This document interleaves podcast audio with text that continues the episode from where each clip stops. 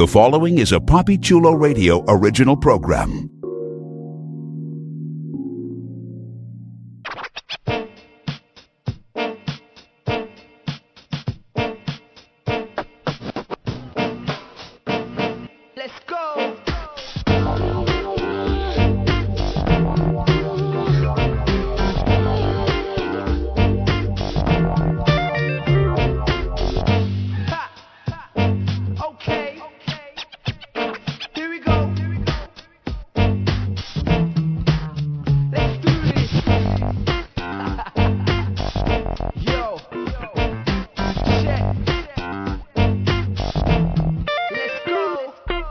Get up close and personal with some of your favorite male porn stars on One on One with Papi Chulo. Created by Papi Chulo, One on One showcases exclusive interviews with the adult industry's most popular male performers. Here's your host, Papi Chulo. Welcome to One on One with Papi Chulo. Today is Wednesday, May 13th, 2015. Listeners, please welcome back multiple award winning and nominated adult industry veteran, the 2015 AVN Award winner for Male Performer of the Year, and the 2015 XRCO Award winner for Male Performer of the Year, Mick Blue. Welcome back, man. Hey, how you guys doing? Pretty good, pretty good. I'm so glad that you could come back and continue the interview. Listeners, if you missed part one, definitely head on over to papichuloradio.com forward slash archives and check it out because uh, we got into a lot of uh, like the ins and outs of the beginning of Mick's career. So uh, thank you so much for coming back, man. Ah, it's a pleasure. And uh, for everybody who didn't hear the first part, uh, you gotta have to hear it because there were some pretty crazy set stories as far as I remember. Exactly. Right? Yeah, man. So, listeners, definitely check it out and download it. So, uh, Mick, let's jump back into the interview. And uh, I want to sort of take us into serious territory and talk about some of the serious issues in the industry. And uh, the first thing that I want to talk to you about is uh, piracy. You've been in the industry for 15 years, and you've seen the transition of the industry, at least as far as the various mediums that uh, porn has been on. You know, from DVD to video on demand to scenes just getting downloaded individually, and the birth of all these uh, popular websites. My question for Yeah. you is as a performer and as someone who directs and produces content, how does piracy affect you? uh, it's it's a huge effect on us. Uh, if you if you compare it uh, from 15 years ago to now, uh, the the companies actually make a fraction of of profit or actually of money they can use to produce content uh, than it than it was before. I mean, it's it's it's, it's a huge huge difference. Uh, even though it actually should be different because uh, nowadays when you, when you look around, more people watch porn and stuff like this than ever before. You know, It's just the industry who should make it doesn't make it anymore. Everybody. In your opinion, what steps do you think the industry has to take to combat piracy? Well, it's a, it's a tough question uh, um, to to answer because if the industry would know which kind of steps they would have to take, uh, I'm I'm sure they would have solved the problem already. Um, I think I think uh, the first the first tip the industry can can take, you know, and and and we do that is is basically call out to every single fan out there, and and tell them that look, you know, we we as as a performer or directors or producers, you know, we really appreciate you being a fan of our content, you know, and and watch our stuff. Uh, and um, we we hope that the fans, you know, can be also um, as as supportive and and fair enough, you know, to to try to find a way, you know, to pay for the content, at least sign up for the websites, you know, or or this and that, you know, if you really like the product and you want to watch it, because that gives everybody out there the opportunity and the possibility to watch the favorite stars and companies in the future because if we won't make any money, we can't produce any more new stuff. What do you think has hurt the industry the most? Piracy or the internet, or do you believe both of them are working hand in hand? Uh, I think the industry got hurt the most from from the torrent and the tube sites, uh, because scenes um, from basically every studio um, have been and are being uploaded there to be seen for free from the con- consumers, which is a great feature for the consumer because they can they can easily watch porn and fulfill uh, their their needs and their fantasies. But we companies and we performers and and everybody who's involved in the industry doesn't make a dime on those sides, you know. So it's kind of like I think that has hurt our industry the most, you know, um, and that haven't been here since ten years ago, and that's why it's a huge difference. Do you think that a lot of people that are going online, they don't necessarily realize that the performers are being hurt by the tube sites? Like a lot of people that might be listening right now, they might go to the tube sites and they might think, "Oh, you know, I'm sure, you know, so and so they're getting paid for this, you know, because if they weren't, how Oh, is this available?" Absolutely, I, I'm I'm I'm totally sure, you know, that the majority of the consumers is not aware of the situation. Um, they, they they have probably the wrong input because I've I've heard it even from friends in the past. You know, they compare us with mainstream and they're like, oh, you know, don't you get residuals? You know, like like they get the mainstream and stuff like this. No, we don't. You know, it's like if if you see something out there and it's free for you, um, it's basically nobody makes a dime on it. You know. Something that you mentioned is actually leading me right into my next question because I wanted to talk to you about residuals. Do you feel porn performers should be making some sort of residual payment from the scenes that they've done?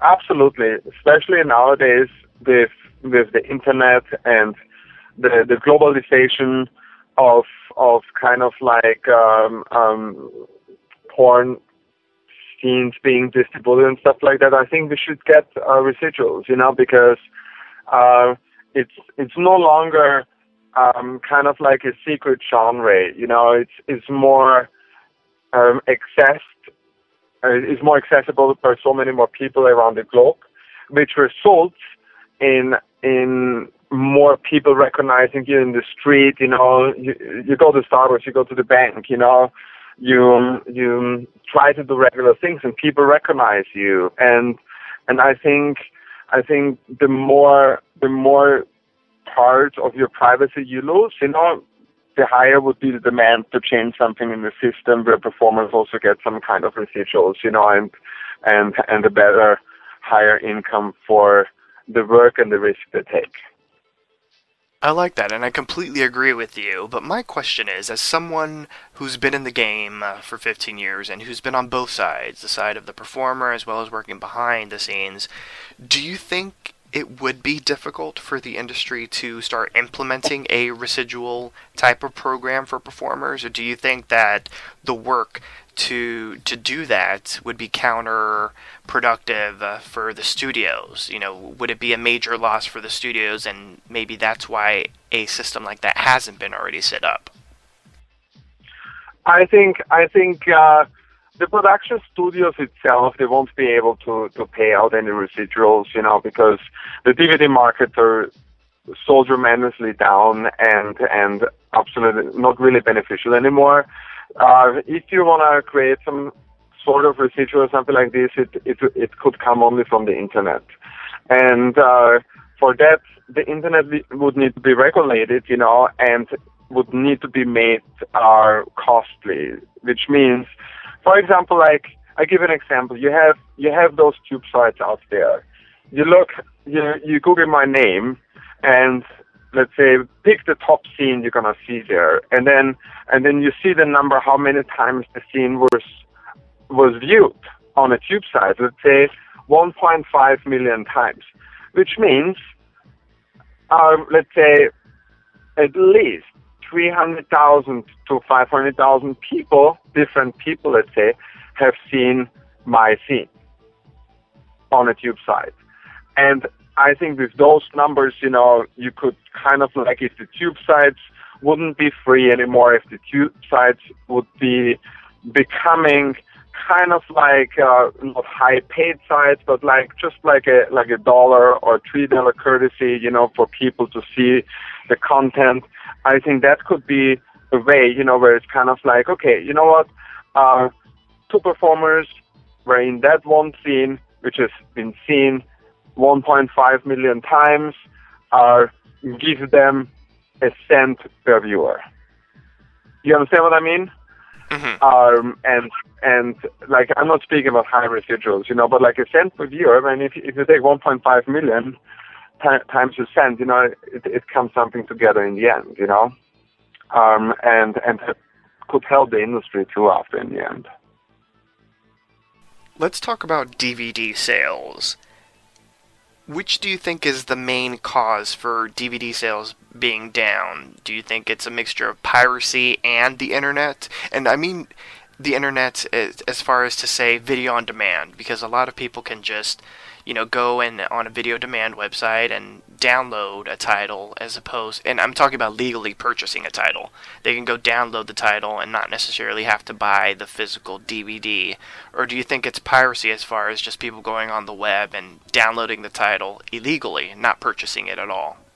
Or a mixture of both? I think, yeah, I think the, the reason why DVD sales are going down is the same reason why in mainstream uh, the DVD sales are going down. You know, people people just have have different opportunities, you know, to watch the content, which means they can go they can go on a video on demand, you know, our mainstream and our industry and watch watch the movie of their desire, which is still good for our industry because if they if they watch something on on the VOD site, uh, they still pay for it, you know.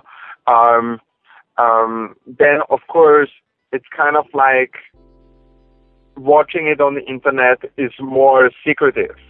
It's kind of like if you if you buy a DVD and you come home to, to your house you and and you think about it that you have to hide the DVD maybe for uh, from your children or from from your wife because you don't want her to find out that you that you're watching, for example, Anikka Albrite in her showcase movie. Um, it's it's kind of hard with a DVD, but if you purchase it on the internet or if you watch it for free on the internet, it's it's kind of hard to find if somebody doesn't watch for it, you know. Absolutely, man. Very true. Moving away from piracy, we started off uh, this interview in part one talking about your life prior to the industry. So I want to explore that a little bit more and talking about family. Does your family know about your career in the industry? And uh, if so, how do they feel about it? Oh, they absolutely know about my career. Um, and then, true to be said, you know, it, it would be kind of hard to hide after 15 years doing that for a living. Very true. Um, Unless you're really good. Uh, no, um, even even even in the beginning, you know, I I, I I ever I always kept it honestly and and with open cards. I think I believe it's the better way to do any kind of business in life. Um, what did you think about it? The first reaction from my mom and from my dad was basically, "Hey, isn't it possible that you can do a, a different job?" And um, I was like, "Yeah, you know what? It it really pays pays my bill, and I have opportunity to make really good money with it. So, nah, I want to stick with it." And uh, okay, whatever. Um, I'm pretty sure they didn't like it in the beginning, uh, which is normal. But after they saw the success, and also that I was able to pay the bills, and and stand on my own feet, feet and uh, live live pretty good with it, they became supportive and they and they started to understand that it's actually um, a business um, that can be very beneficial if you do it right. Absolutely, man. Yeah, that's very true and, and understandable. And obviously, you've been doing the damn thing because you're still in the game 15 years later. Yeah, exactly. On top of the game, uh, multiple award winner. Thank you. You're welcome. Let's talk about an issue that certainly affects you uh, and has been affecting you throughout your entire career in the industry, and that is condoms and safe sex and condoms versus uh, no condoms. So, uh, I want to start off this section by just discussing the issue as a whole. So, a lot of casual porn watchers out there, I'm sure that they see all of the condomless sex. They don't necessarily realize that the adult industry is heavily tested. But regardless of the amount and the consistency of the testing in the industry, do you ever feel worried about catching a STI or worse on set? Well, every time every time you do a scene, uh, or you, or you go to work, you you have you have some sort of risk. Um, that's that's in our in our industry effect. But if if you're a race car driver, you all even though that you have a helmet and a protected car and all this kind of stuff, you are aware of the risk. You know that you can get into a car accident. So it's kind of like kind of like you choose the job and you know that, that you have a risk. Um, looking at our barometers now and and the the health standards we have and the testing standards we have and the, the whole system running, um, I'm feeling very very safe because as you say, the people out there um, in in a, in a real life, you know, uh, in the real world or something like outside of our industry, they don't really know how our testing proce- procedure works and what we actually do. And um, if I'm speaking now about our standards, what we have right now in our industry here in America, is basically we have to get, if you want to work, you have to get tested every 14 days. Which means the test cannot be older than 14 days.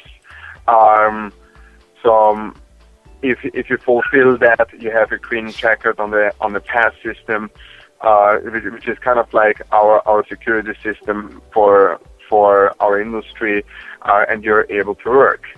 Uh, in order to get the screen checked on the pass system and basically being cleared to work, you need to fulfill uh, a pretty good amount of number of tests uh, that that will be run every 14 days, which include um, HIV testing, which is a PCR DNA test, which has nowadays uh, a time window from, as the doctors say, from seven to 10 days, which means, if, for example, if somebody would get infected um, in a private life or on set or whatsoever, you know, uh, with HIV, within seven to ten days, having it in his body, uh, the test would come up uh, positive and uh, the, the industry would be shut down basically. Um, which is a really, really high standard because when you compare it to regular uh, health standards uh, in the United States and also somewhere else in the world, you know, they're, they're still doing uh, the ELISA test, uh, which has a basically a testing window from I think about three months uh, because it tests only for antibodies. So, so just on that one, you see that in our industry we have a huge difference to to the regular population. Then besides HIV, we are testing also for hepatitis C with a with a similar accurate test, you know, which has a window probably also between 10 to 14 days. Then we also test for chlamydia, is also a DNA test, which shows uh, shows it up really, really fast. Uh, gonorrhea, uh, kleptomania, or how you call it? Trichomania, uh, which is kind of like a, um, um, it detects a certain bacteria. And then uh, last but not least, uh, we, we do the syphilis capture test, which is also like um, a more accurate test than the than the RPR syphilis test that is normally used in, in for the for the regular population out there, and all those tests are done every 14 days. Very interesting. Very eloquent answer, and shout out to Anikka Albrite for helping out with the the fancy words. Thanks. My she's my lab gig. There you go. She's your Siri. My what? She's your Siri. If you if you, if you Mick Blue, you have you have Anikka Albrite as Siri in the car. Exactly. And in the flesh, which makes it even better. Exactly. Good stuff, man. Okay, so after that eloquent answer, I'm looking forward to your answer to this. Uh, it's time for the great condom debate. The issue of condoms in the industry has been all over not just the adult industry press, but as well as the mainstream entertainment press, in particular because of Measure B, also known as the County of Los Angeles Safer Sex and Adult Film Industry Act, and all of the hoopla that happened with that. And then after that, there was that Assembly Bill 1576, which didn't really end up doing anything or end up passing or anything like that. But the issue of condoms has been all over the place. So, what's your opinion on whether condoms should or should not be used in adult productions? I think I think it's not the question uh, if it should be used or should not be used. I think I think the the debate should be that it should be uh, a choice a choice of the performers, you know, so that so that they can that they can stay within their comfort. And uh, uh, it's interesting that you brought it up because last year there was the debate, uh, AB 1576, as you said. Um, Anikka and I, we were uh, in Sacramento for that um, to, to to speak in front of the Senate, um, and um, I basically I also I said already there I was I was uh, against uh, this this measure because uh, what what the state tried to do with that was basically uh, saying what we performers have to do. You know, uh, basically taking taking away our our own decision. And I think we we live we live in America, and America is a free land, and it, it always is being marketed as as a free speech, you know, and a free the land of the of your own choices and all this kind of stuff, you know. And that's why I think you know it should it should stay like that, you know.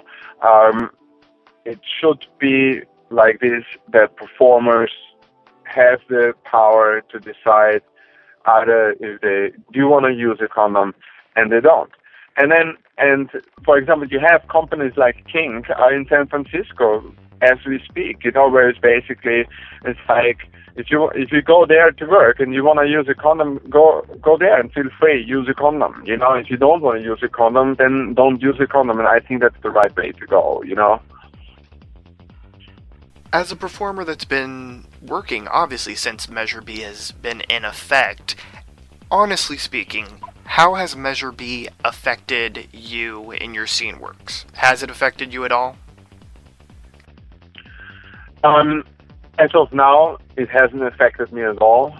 Um, we are we are basically still focusing focusing on our on our own work, and um, let's see what's going to happen in the future. I am I really hope you know that that uh, this whole hassle, you know, is basically where um, Weinstein tries to find any kind of reason, you know, to fight our industry and stuff like this, you know, and and maybe um, uses our fight to cover up all these other debates, you know, where where they basically get uh, paybacks from from other institutions and stuff like that um, uh, to cover that up.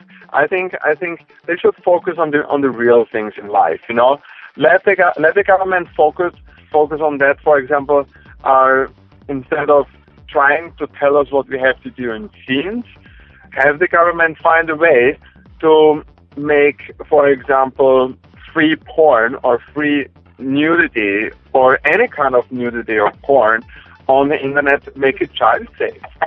How about that? You know, how about finding finding a way that that uh, kids who run around nowadays with a smartphone, you know, uh, and and figure out how internet works, you know, uh, googling, um, for example, uh, I don't know, cake butter, and then and then they're gonna see butts, you know, because uh, it's it's a common word for butt as well, cake butter. You know what I mean? How how about finding a way to prohibit that, you know, or like yeah, um, I think that would make much more sense. I've noticed that within the past year, maybe within the past year and a half, there have been some production companies that have been slowly been moving their content shoots to Las Vegas. And there have even been some of the major agencies in the industry that have been opening satellite offices in Vegas as well. Is that something that has been happening because of Measure B and all of these condom uh, uh, bills or whatnot that are trying to be passed, or is that has that been just like a natural progression as uh, Las Vegas being sort of like another hub uh, for uh, porn content shoots? I think it, it definitely had to do with those kind of things, uh, because um, before before all those all those uh, like Measure B and stuff like that came up, uh, companies usually avoided Vegas, and then after those kind of things came up, um, as you say, um, a lot of companies went over there, and and guess what? You know what happens if companies move to a new state? Are people who worked for those companies before they lose their jobs? You know, it's kind of like kind of like that's another thing what what the politicians didn't realize is You're you're trying to to get an industry shut down in California, which uh, employs let's say millions of people. Um, and what, what's going to happen? The companies, yeah, they're maybe going to move to Vegas, or they're maybe going to move to to the West Coast, you know, or maybe even to Europe. But what happened to all those people who worked in California, whose lives and families were depending on the job, what's going to happen to them? They, they are out of job. And do you think that it's going to be easy for them to get a new job, you know, at, at, at, a, at a regular store, forget what they did before? No. And how how the government going to fix that then? Besides the millions of dollars they're going to use in tax money, just saying. That's very true, man. Very true. I don't think a lot of people think about it like that. Let's talk about porn moratoriums. You've obviously been through a couple of them because there there have been some within the past couple of years in the industry. For those out there that are tuning in that don't know what a moratorium is, basically it's whenever a person in the industry, we'll call them patient X, is uh, tested and, and is found to be positive for HIV, then the industry shuts down and basically they go through all the performers that either worked with this patient X, you know, we'll call those are like the first generation performers, and then they also go around and test, retest the people that uh, worked with the people that worked with patient X, second generation performers and whatnot. And then once you know they've sort of um, you know figured out who it is and have retested everyone, then the industry goes back into production. And on occasion, this could take uh, a couple of days. Sometimes it could take even longer. So, can you share with the listeners? how porn moratoriums affect you as a performer and as someone who also directs and produces content in the industry. All right. Uh, just it's, it's, it's actually really good that we're going to talk about this because there is there is uh, in mainstream media and and for the people out there, um, I think it's really important to understand what it exactly is. Um, I would say about a year ago, um, we we kind of like we formed we formed um, a PAS advisory council where we are like a few performers in that council, a few producers, and also like a few doctors, like the doctors from our testing facilities, and also uh, somebody who runs the PAS system. Um, and we created we, we created a, a protocol um, which will be used for for moratoriums, for example. And in this protocol, we agreed to the following: if, for example, somebody somebody goes to get tested, and the HIV test comes back positive. I'll give an example. So, for example, Humpty Dumpty goes to get tested on Wednesday. hmm On Can I just say, best uh, porn name ever, Humpty Dumpty. Humpty Dumpty, exactly. Yes. Um, if somebody wanna steal it for the future, go ahead. You know.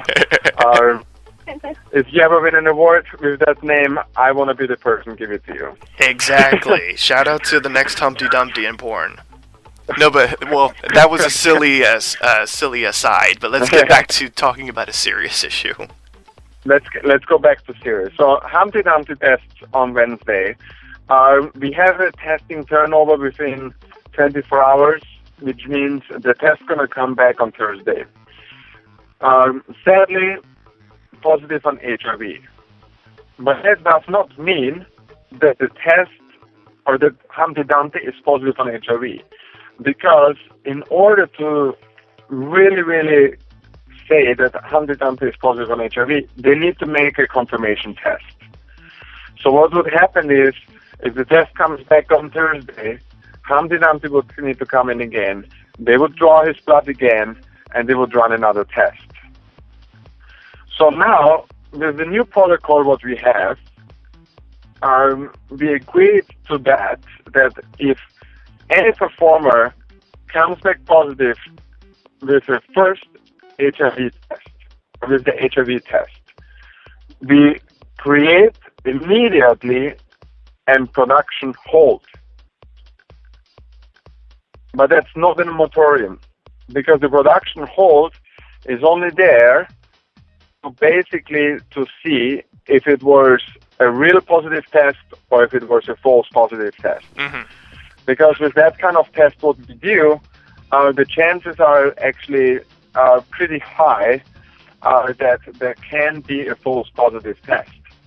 You know, and uh, because the tests are so sensitive, so that's why that's why we said, you know what, instead of how it was before, where they would say, okay, we're gonna call a moratorium as soon as the person is confirmed. We thought as performers it would be much safer in our industry to call an immediate production hold start to working immediately on a on a on a um, on a list of performers this person had contact with just out of precautions, and then wait till the test result is confirmed or not. For example, the last production hold we had, or the last two production holds we had, we had, thanks God, a false positive.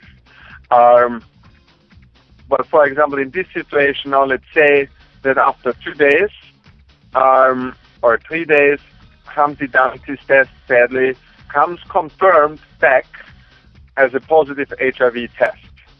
In this case, no matter what, it's gonna be changed into a moratorium which gonna last at least 14 days. The reason why it would last at least 14 days from the day one the first result came back from Humpty Dumpty is because we have the incubation time of HIV from 7 to 10 days and we just want to be extra precautious. In these 14 days, no production would shoot any kind of scene whatsoever that would involve any interaction between interaction between two performers that could cause any kind of risk to their health. And that's pretty much it. And then after 14 days, if everybody comes back negative who was in contact with with the patient zero, uh, and nobody else from the industry comes back with a positive test when they retest, uh, we start to work as usual because it's medically, from the medical standpoint, uh, safe to do so. I like that. I think that's the best and the most safest way to do it. Exactly. There's what people don't understand. You know, um, we do want to have the highest safety standard for performers out there, and that's why that's why I also wanted to be uh, on this PASS uh, system council because uh, I am very very interested in my own health and also of course the interest you know in everybody else participating in our industry. Currently, if a performer works during a moratorium, is there some sort of uh, ramification for a performer? Is there a fine? If not, should performers be fined if they work during a moratorium? Um, you know, here, here's the thing. Our industry, it's it's kind of like sometimes there there are rivalries, you know, and and everything going on, and one company fights the other company, and this and that, like it like it is in in, in the regular business world. But if it comes down if it comes down to to a moratorium, um, I would say that that uh, as far as I know, everybody is holding the moratorium, and everybody is very serious about the situation and and would not work. We're about to get away from like sexually transmitted stuff and, and condoms and that kind of thing. But uh, to wrap this up, I'm sure a lot of people that are tuning in right now might be curious to know, especially since you are a veteran in the game, how many times have you caught something on set? And obviously, it was something treatable because you're still working on set.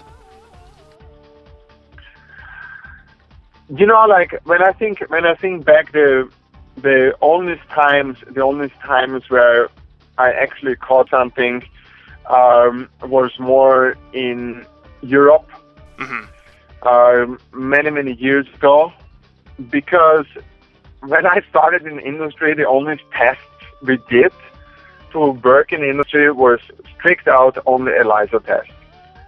There was no testing for chlamydia, for gonorrhea, and stuff like that, and this and that, you know. And and uh, I mean, over the years, the, the industry evolved, you know. And so it's kind of like, like I think, I think back in the days, you know, um, I'm I'm pretty sure that I called a few times something, uh, but that, but that was was in Europe. But I would say overall, maybe four or five times are minor things, and that's about it.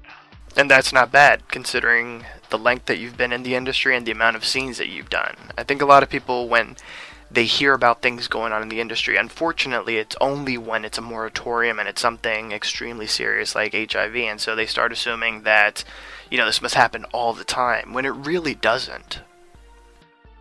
Exactly. That's what that's what I'm saying. You know, it's kind of like like uh, for for when you when you look in our industry, all those kind of things that happen are actually really minor things.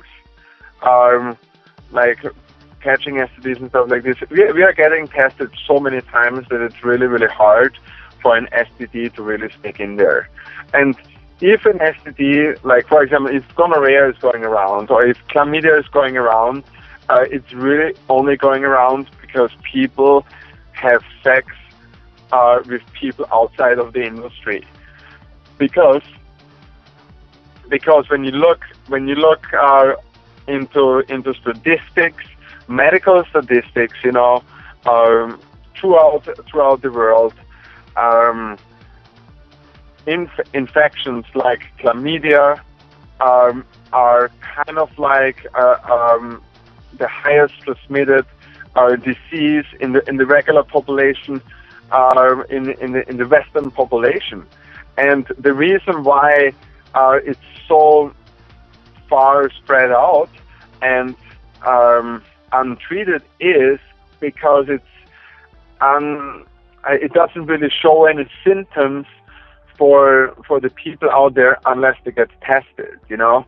And and so it's it's kind of like it's kind of like a really really scary thing. But like I believe and and I do want to say uh, that our industry is much safer, well, regarding STDs than anything uh, out there in the regular world. So, moving away from HIV, condoms, STIs, right now I want to discuss a uh, niche genre that has been thriving in the industry. It's something that started, I would say, a couple of years ago, and now it's become one of the most popular genres in the industry right now, and that's the stepfather, stepbrother, stepsister, stepmother genre. I like to call it, to be quite honest, incest light, because that's kind of like what it is. It's, you know, doing it with a family ish member. You know, it's not necessarily blood related family member, but for some reason it's taken over the industry, and there are a lot of titles, a lot of uh, productions that uh, sort of take on this genre. And I'm kind of curious to ask, since you are a performer, what was it like the first time that you had to take on a production with this theme? You know, was it kind of weird? You know, was it kind of funny? Like, what was it like taking on a production that has a sort of ancestral vibe to it? I, first of all, um, I don't I don't take on any any jobs uh, relating uh, stepfather, stepdaughter, or any kind of stuff like this, uh, because I I highly uh, dislike that, and I, and I think it's, it's, it's extremely it's extremely terrible and and and bad that situations like this are out there on a daily basis where where stepfathers, you know, are get their hands on on their stepdaughters and stuff like this in real life, and and I think and the last thing I want to do is support that. Um, another thing I want to say to this is, um, and I and I'm just gonna give you a question now. Maybe you can answer me that, and then I will answer it as well. Um, you bring up this this genre. The reason why you bring up the genre is is this because a lot of companies produce it right now. Why do you think a lot of companies are producing this kind of stuff right now? Honestly, I probably couldn't give you a good answer for it. I probably have my own assumptions. I would assume that some production company out there tested out a title with the theme. It probably sold well, and so the consumers there there's an audience for everything in the industry, and so I'm assuming the consumers responded well to it. Then the production company came out with a part two, a third installment, and et cetera, et cetera. And then they started to branch out and do different themes. You know, maybe make an interracial version with the same genre and whatnot. And then other companies sort of started to see that you know this production company A was doing this, it was going well for them, so production company B starts doing it, and that's I would assume how uh, it caught exactly. on. Exactly. The reason why companies are producing that is because it sells. Because people buy it a lot. Because companies companies they are like, oh my god, we're gonna do something like this. Uh, we make a lot of money with that. Why? Next question. Why do you think? Why do you think uh, people who watch porn buy stuff? Why Some- they buy niche? Why I would say niche? sometimes for the shock value. Sometimes because it's something that value. they fantasize about, but they don't necessarily want to go out and do it. Exactly. Fantasize. Fantasize, shock value, and all this kind of stuff. And there, there we come exactly to the point, and that was the reason why I was asking you, because if I would have answered it, you know, they would have said, like, ah, Mick just says it. But you're a regular person out there, you know, who is basically uh, um, interested in the industry and try to find out more about it. And you gave me exact the right answers. The reason the reason why companies sell so much is is because people fantasize about it. People are, have a shock value of it, and that's the reason why I don't want to have anything to do with it. Because it's really really sad to see that it seems like that in this world people fantasize as, and having sex with their stepdaughter, and that's really really bad. Yeah, I mean, some of the themes in productions in general And- are and- kind of and insane, and I always wonder who who purchased this stuff. I, I'm I'm telling you, like like uh, the majority, you know, and it's it's it's really really bad to see um, how how the the human nature, you know, and uh, or how humanity is changing, you know, It's- and that's that's another thing, you know. Stop bugging around, you know, about uh, our condoms on set or not condoms on set are are step up, you know, and do something about the whole incest thing and stuff like that. Because we need we need to protect our our our our child, you know, our our kids, and and don't mess up their their heads, you know, with all this other kind of stuff. I like that answer. Are there any misconceptions or myths about porn performers that you would like to dispel?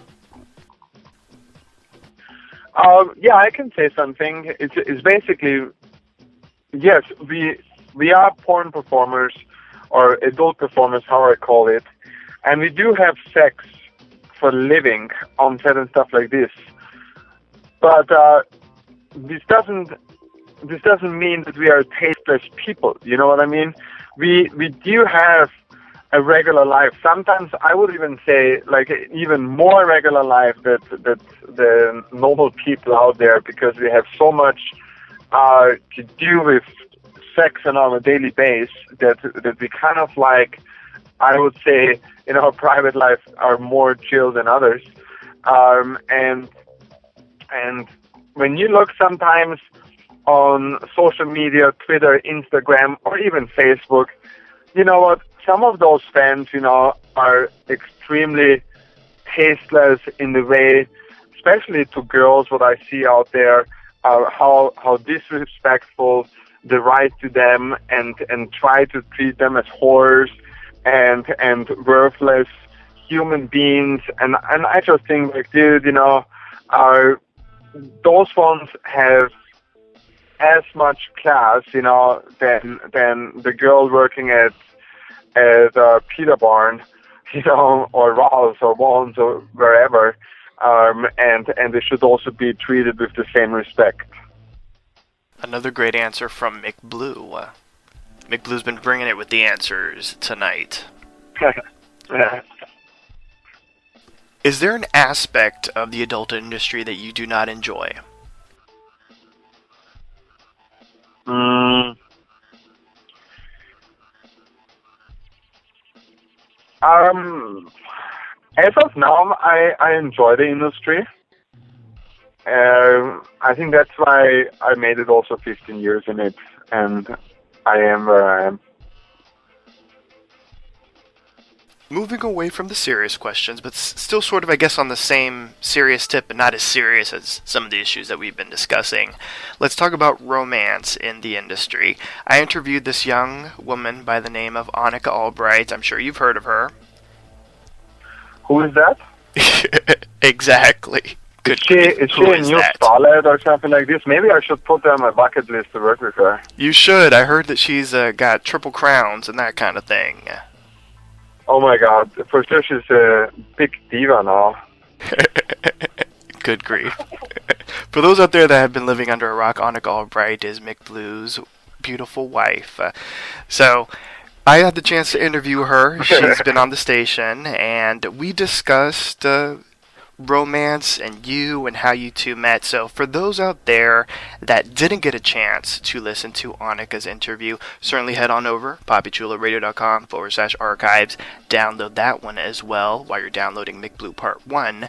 So can you, from your perspective, give us your meeting story, your first meetup? How did you two meet? Was it love at first sight? Was it lust at first sight? What happened, uh, and how did uh, this romance develop? It was it was basically basically like uh, the first time we met was on a plane to San Francisco, and uh, I was I was actually working for Kink that day, and and I, I found out afterwards that she was working for Kink as well, and uh, she she was entering the plane uh, with red pants, blue jeans, a black leather jacket, and some kind of T-shirt, and I was like, I could bet my head, you know, that that this girl might gonna sitting with me uh, in the in the pickup truck uh, to to probably Kink Studio because because I I like like I kind of like for for some time when I was traveling I, I had a game you know where I kind of like I tried to figure out which girl would be working as well in the same town uh, as as I am of the day. And uh, so we didn't talk in the plane, but she caught my eye uh, with her blonde hair and with her red pants.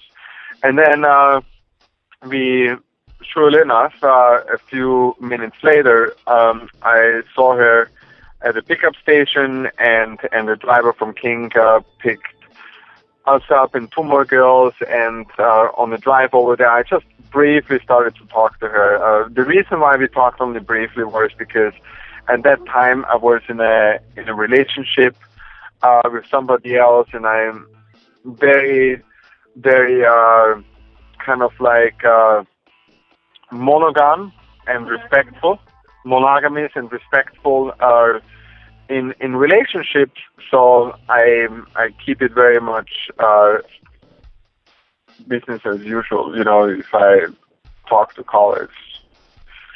And so, so that was the first meeting point. Then after, over the time, we worked a few times together. We we had great scenes, uh, but as I said, I was still in a relationship, and and we basically there was nothing more going on than work partners.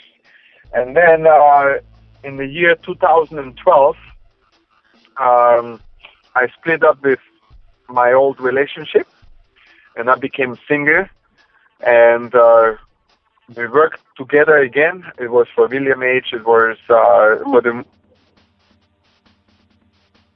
and so so it's kind of like we how can I say it it we were both kind of free and it started to spark a little bit. We had we had a phenomenal scene together and we started talking a little bit uh, but we, we didn't start dating yet because I think we were both kind of shy and stuff like that. And then um, a month went by again, and AVN 2013 came around, and uh, yeah, it was kind of like like I was on the on the on the floor of the AEE, and I just talked to Manuel, and then uh, Anikka was basically just like walking towards us.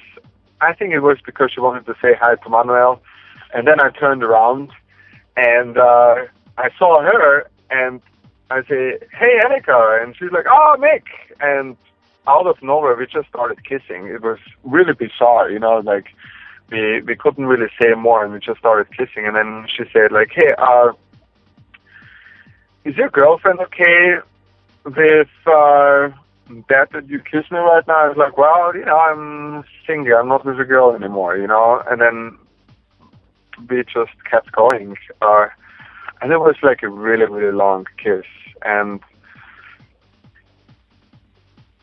all over the face. Um, yeah, and then yeah, but but the funny, but you know, here's the thing. The interesting thing is, you know, even though that it really clicked uh, between us at the AEE in 2013, we haven't we haven't had sex like penetrating sex till after AVN. Um, and and it was was a very special thing. It was it was kind of like we we enjoyed it so much just to kiss each other and to to pleasure us orally. I think that uh, we we we we. we we we, tra- we we kind of like we, we took it slow, you know, uh, which is kind of bizarre for porn stars, I know, but uh, yeah, it was just like different. And then from there, we were on for the run. That's what's up. I find it interesting how per your version, the kissing sort of happened out of nowhere. It was very spontaneous, and uh, you don't know what happened. And for Anikka, she, in her version, she clearly remembers that you kissed her, and it surprised her. Well, it's it's yeah. I mean, here, the thing is, you know, it's like somebody need to be the initiator, but it Oh, was okay. kind of like it was kind of like you need Two imagine, magnets like, drawn no, to each other. Two people, two people, and like like for example, yeah, magnets. They they come closer and closer and closer, and for some reason, we didn't have enough distance to each other. So it's kind of like when I tried to bring out the second word, my mouth just got sucked to hers Oh, like okay. a magnet when they are There too close to each other, and then and then we just didn't really talk for a few seconds. we had something better to do. Exactly.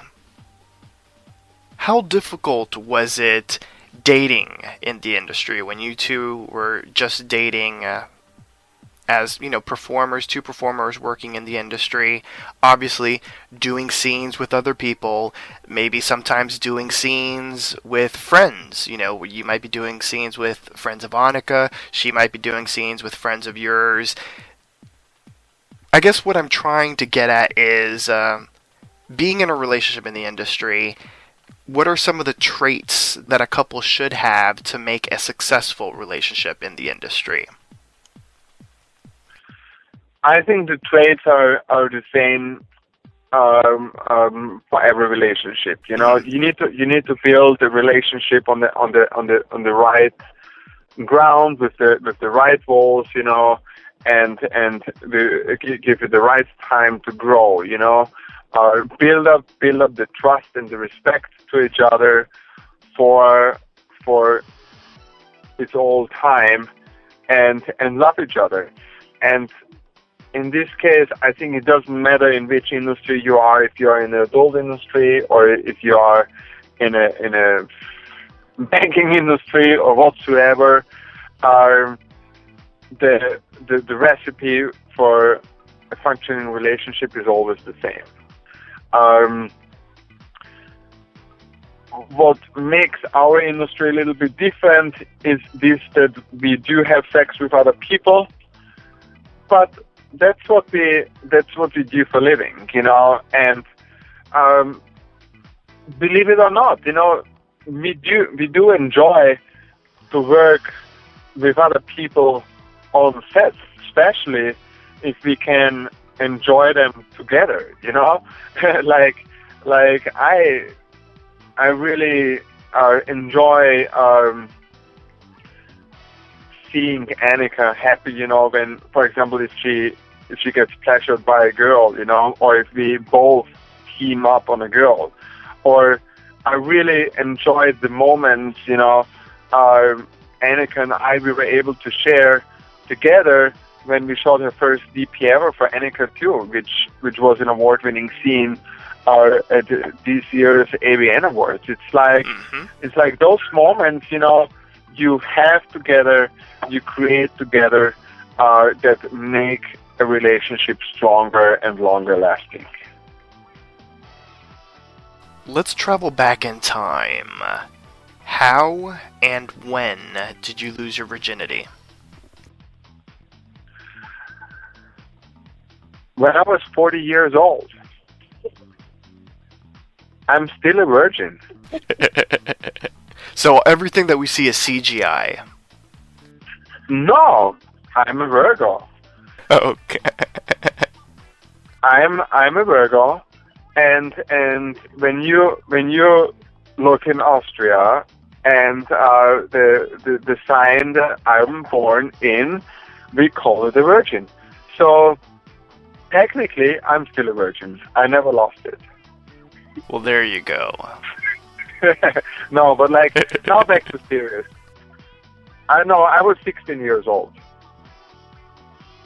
I was 16. I was 16 years old, and uh, it was really, it was really um, kind of like not the best way to lose the virginity because um, it was it was kind of like I don't know how to say this in English, so I so I don't explain the whole details. But it was basically we had a party going on, and uh, the girls' room were separated from the guys' rooms because we were on some kind of a camp, Mhm. and we were all drinking.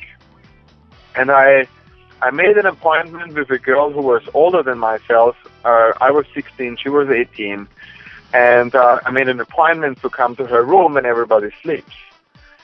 So I was waiting till four o'clock in the morning till everybody was asleep. Almost fall down the stairs because I was still drunk, and made it into her room. Once I opened the door, I hear the girl's name call my name, and I thought it's her. So I went to the bed where the where the voice came from. Sure enough, I found out it was the wrong girl. she then told me where the where the right girl is lying, so I called in the bed of the right girl. Then, of course, she didn't expect it, but she was still happy that I was there. So we get our thing going on, and I was a very, um, how can I say, um, Siri, help me. Um,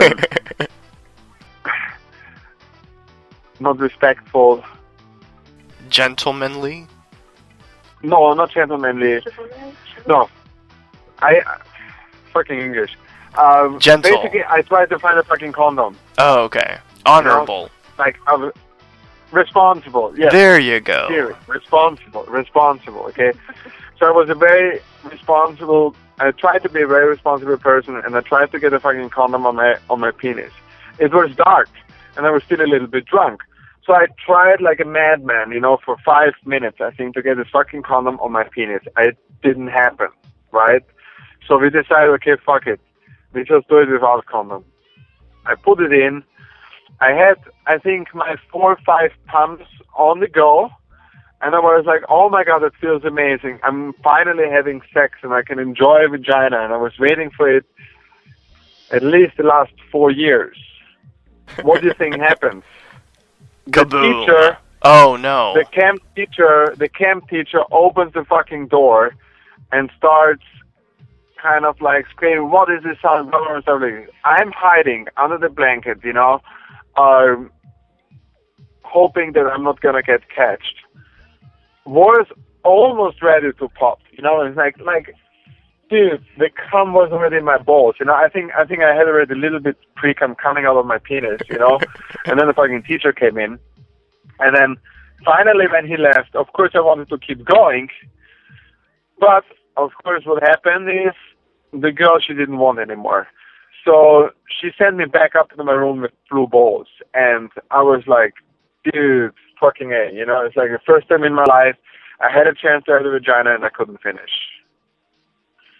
And that Wow. was the day when I lost the virginity.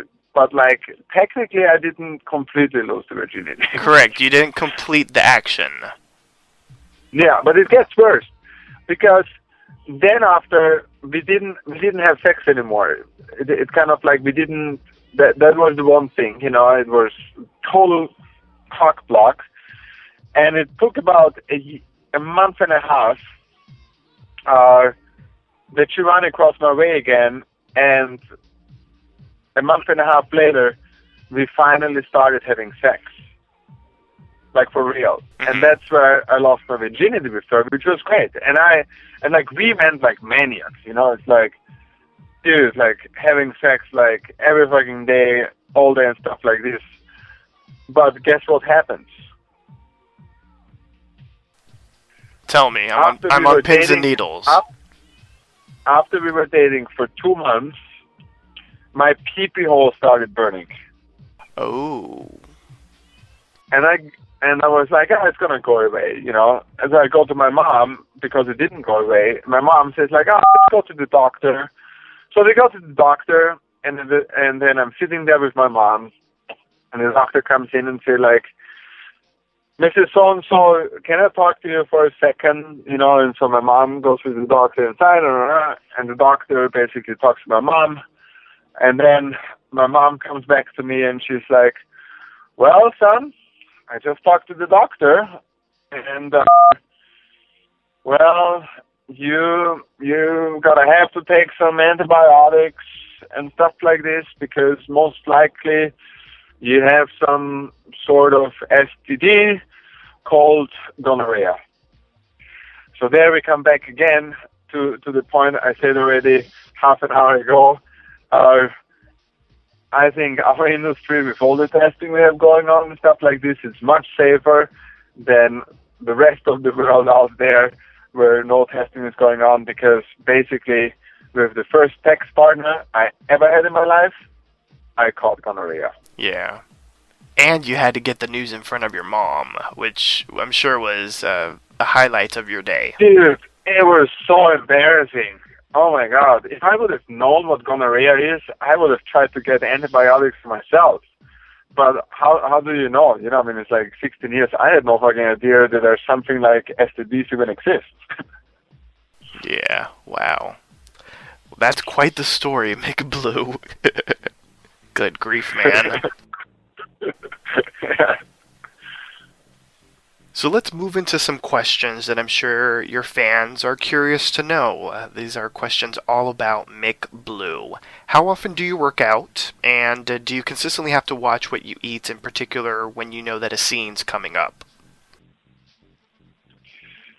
yes, you need you need to treat your life like you're an athlete because that's what we are.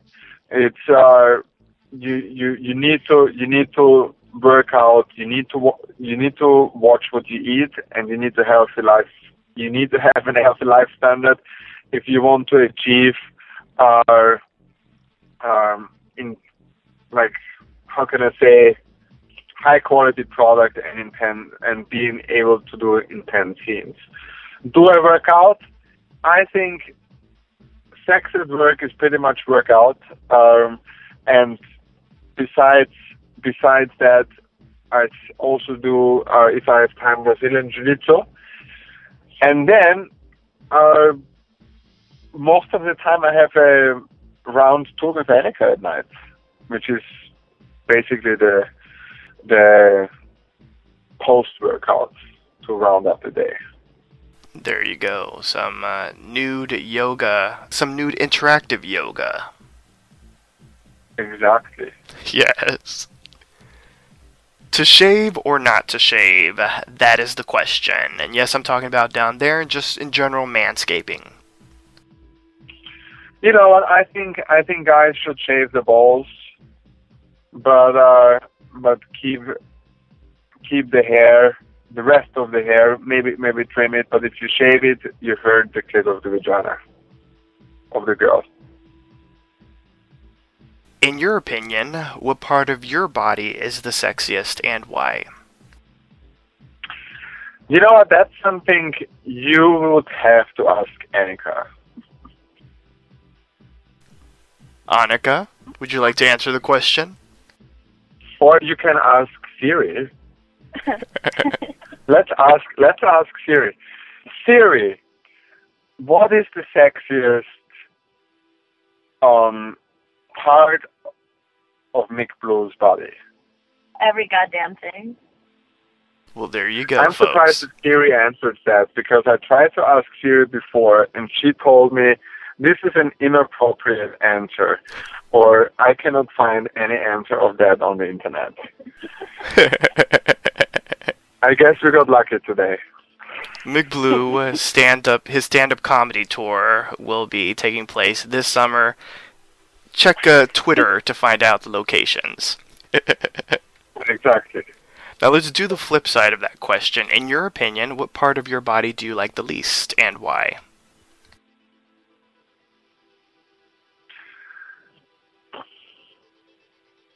That's a hard question. I I kind of like I'm very I'm very in sync with my body. Um sometimes sometimes maybe my ears but I I kind of like I can wink my ears, so I, I really like them. You know, so it's I don't know. Um I think I think I think I'm happy with myself. I like the sound of that. It's good when uh, one is happy and content with themselves. Yeah. Now, on the complete flip side, in your opinion, what part of the female body is the sexiest and why? It depends on the female. It's uh, it's it's it's kind of like uh, I think it, it always matters uh, the the proportions together and, and, and the complete picture for me. Uh, when we speak when we speak about Anikka, everything on Anikka is what I like and what I love. That's the why that's the right answer. married, You know, so it's really kind of like I can tell you what I don't like, or what I very much dislike, are, for example, duck lips. I don't like the duck lips. It reminds me always of floating boats from Greenpeace, and it looks so unnatural and looks painful if girls have that. Well, there you go. So, ladies with duck lips, when Mick Blue enters the Yeah, room, turn your head away.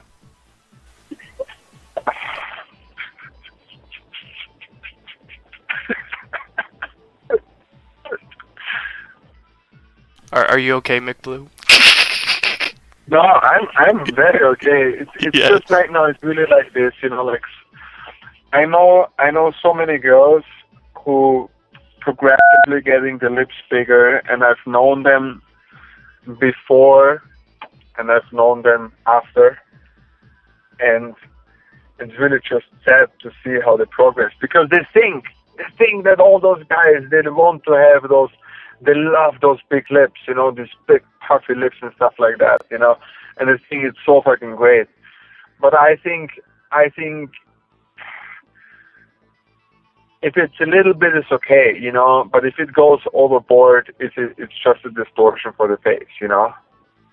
That's very true. And you know what was even more shocking is that even Mickey Rourke did it. Like, dude, Yeah. I mean, he he had no reason to fucking do that to his face. You know, like lips, seriously. But uh, I mean, everybody is wrong. You know, he's still one of the greatest actors out there, Yeah. and I admire him. There are a lot of Donald Duck and Daffy Duck fans out there. They're just trying to, you know, bring a little Donald Duck into their life.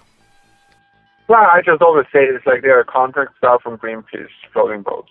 Yes. Tell me something quirky about yourself that most people don't know. Some peop- some something unique about Mick Blue. Besides that you're a natural I hear- comedian.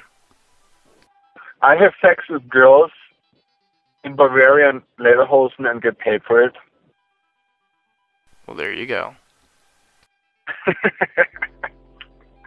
and the people they can even watch it on uh, www.magmafilm.com. And if I ever gonna have a website, I'm gonna put those scenes on the website as well. Get your Lederhosen on. That's what's up.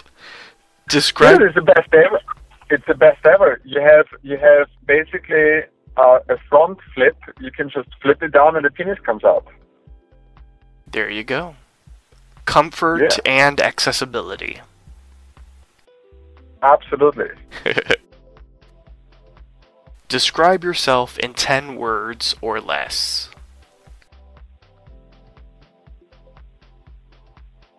Oh boy. Uh, I don't know if I can do that. Uh, humorous, honest, reliable, um, professional, loving, and stubborn. As we start wrapping things up, I do have this list of uh, five questions that are designed to allow uh, your fans and supporters to get to know you even more. These are a, a group of uh, pop culture oriented questions. The first one is Okay. What are five of your most favorite television shows? Uh, Dexter, then uh, the originals.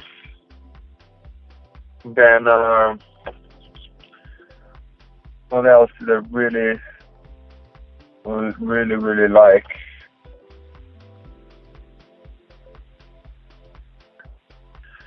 I really like Vampire Diaries as well.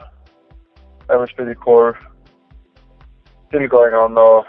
Then uh, I enjoyed the show uh, House of Cards and Blacklist is really cool too. Who are four of your all time favorite music artists? Phew. I gotta have to name Queen. Then uh, the Beatles. Then um, who else was there? Oh, you caught you caught me off off guard. All time favorites.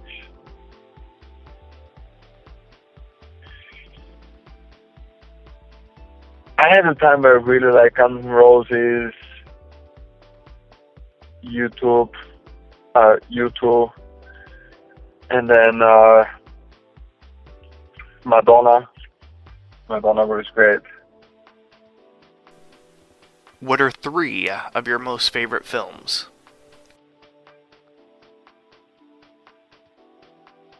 Um, Pulp Fiction.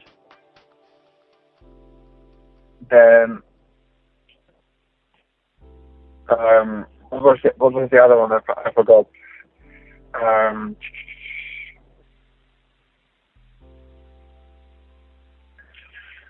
man, Woody Harrelson was was playing in it. Um, Natural Born Killers, Pulp Fiction, Natural Born Killers, and uh, what was the third one?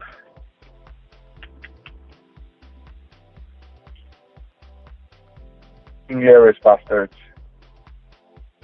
What are two foods you can't live without?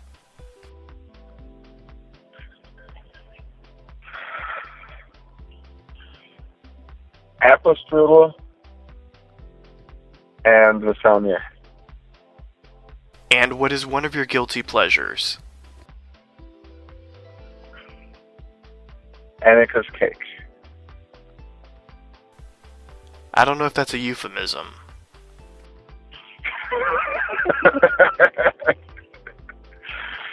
what do you mean on the on the guilty pleasure? well, no, I mean that could be it. Are you talking about uh, Anikka's body, or does she actually make a cake that you enjoy? No, I like I like I like to eat Anikka's cake, which could be her body, but it could be also served on her body. oh, okay, there you go. Keep the mystery alive for the listeners.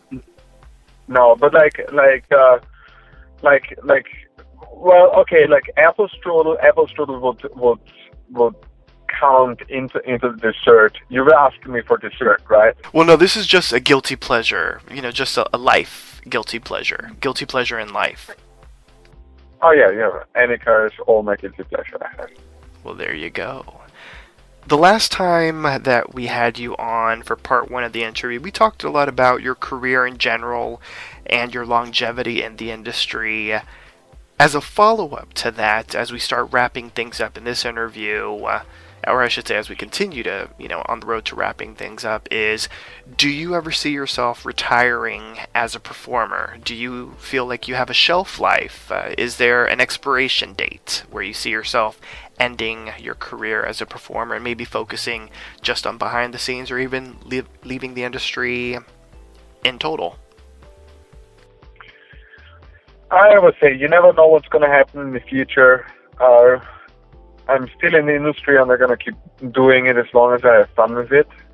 Um, how long? How long I will be doing it? I don't know. Uh, as I said, you you can never really look in, into the future. You can plan for it, but you can't you can't pre-create it. What's next for Mick Blue? What can the listeners and your fans expect from you in the near future, in the coming weeks, in the coming months? Well, I'm I'm planning on my own production, so so if if if if, if my own production are gonna gonna be aired, if it's gonna be and stuff like this, it's it's gonna be promoted uh, over the social media network and everywhere where you see Mick Blue. So um, do me a favor, go out and and and buy it and give me the possibility to produce after more stuff for you guys uh, with with the money that comes in with the product. And of course, how can your fans reach you? Where can they find you on the web, social media, all of the goodies? Uh, they can find me on, on Twitter and Instagram. Those are the two social medias I I look on a daily basis. Um, the names on both are basically are at Mick Blue XXX, and yeah, it's like uh, that's where I'm at, and that's where people can communicate with me. Well, Mick, this does bring us to the end of our two part interview. Is there anything that you would like to say to your fans and supporters that are tuning in right now? Uh, what I wanted to say is that I'm extremely thankful to, to all my fans out there who were a huge part in it to keep me for that many years in the industry and also have we reach all those goals uh, I achieved over those many years and uh, stay there. Keep supporting our industry the way how you do it. Well, I certainly want to once again thank you so much for coming back and doing a second part to this interview, Mick. Thank you so much for doing this two part interview here on the station. You're welcome. I had fun, and uh, thank you again too. Thank you so much, man. And certainly, like I told you before, and as I told Anikka in her interview, the door's open for more. Whenever you want to come back to promote anything, feel free to let me know, and uh, we'll have you as well as Anikka on the station for brand new interviews. Awesome. Thank you so much. Thank you.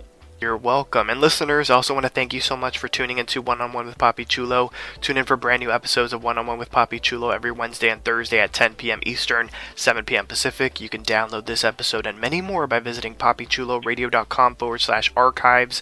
Registered users will gain access to the Papi Chulo radio archives of previously aired broadcasts. And with that, Mick Blue and I would like to wish you and yours a wonderful night. Good night, listeners. I wish you all guys uh, a great night and have fun with whatever you do. Let's go.